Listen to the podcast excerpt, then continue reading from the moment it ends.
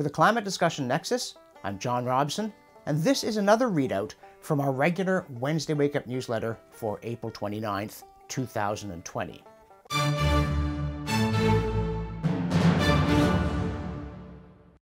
There is apparently an old Chinese proverb that says, when there's food on the table, there are many problems. When there's no food on the table, there's one problem.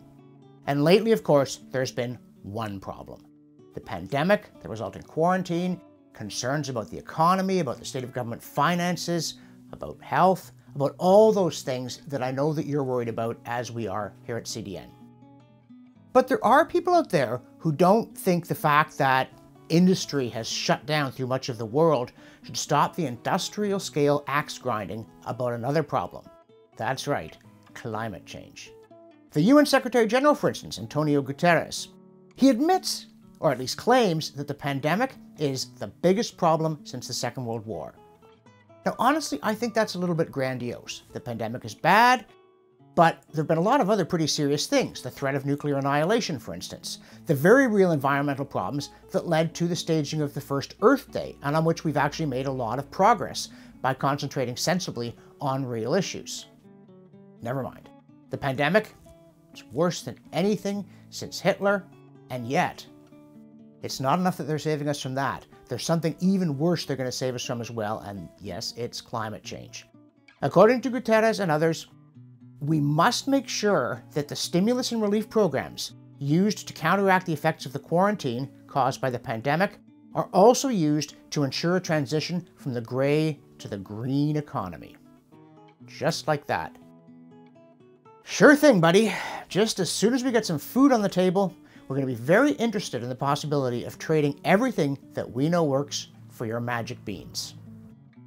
Seriously, for a long time, people seem to have this idea that the private economy, though they claim to despise it, was so resilient and so productive that it didn't matter what policy initiatives you took, it didn't matter how bad they were for wealth creation, the economy would just keep on running and keep on generating the revenue needed for expensive government programs, employment, wealth, food, all the stuff we count on. I think right now we're getting a bit of a lesson in not taking our blessings for granted and not being reckless about the harm we do to the things that we count on to keep us alive. There's much more in the newsletter, of course. Our 1919 or 2019 quiz goes out east to St. John's, Newfoundland, and asks you can you tell a year's worth of temperature in that scenic spot from cool, comfy, pre climate crisis 1919 from a year of temperature readings from climate emergency 2019. It should be easy, right? We're told temperatures shot up, extreme weather's increased, there are droughts, there are wildfires, every bad thing you can imagine, including super itchy poison ivy. So if you can't tell, unless we label the lines, maybe there's rather more hype going on in this business about climate change than there is solid, factually based evidence. Oh, one more thing from the science section of the newsletter a study of droughts in India. They've had quite a long one recently, and of course, you get the usual talk of aha, climate change, proof positive, extreme weather. The thing is, though, the study says that while this drought has been rather lengthy, it has not been as intense or as deadly as a number of others in the last 150 years. And what's more, the worst ones, for the most part, happened more than 50 years ago.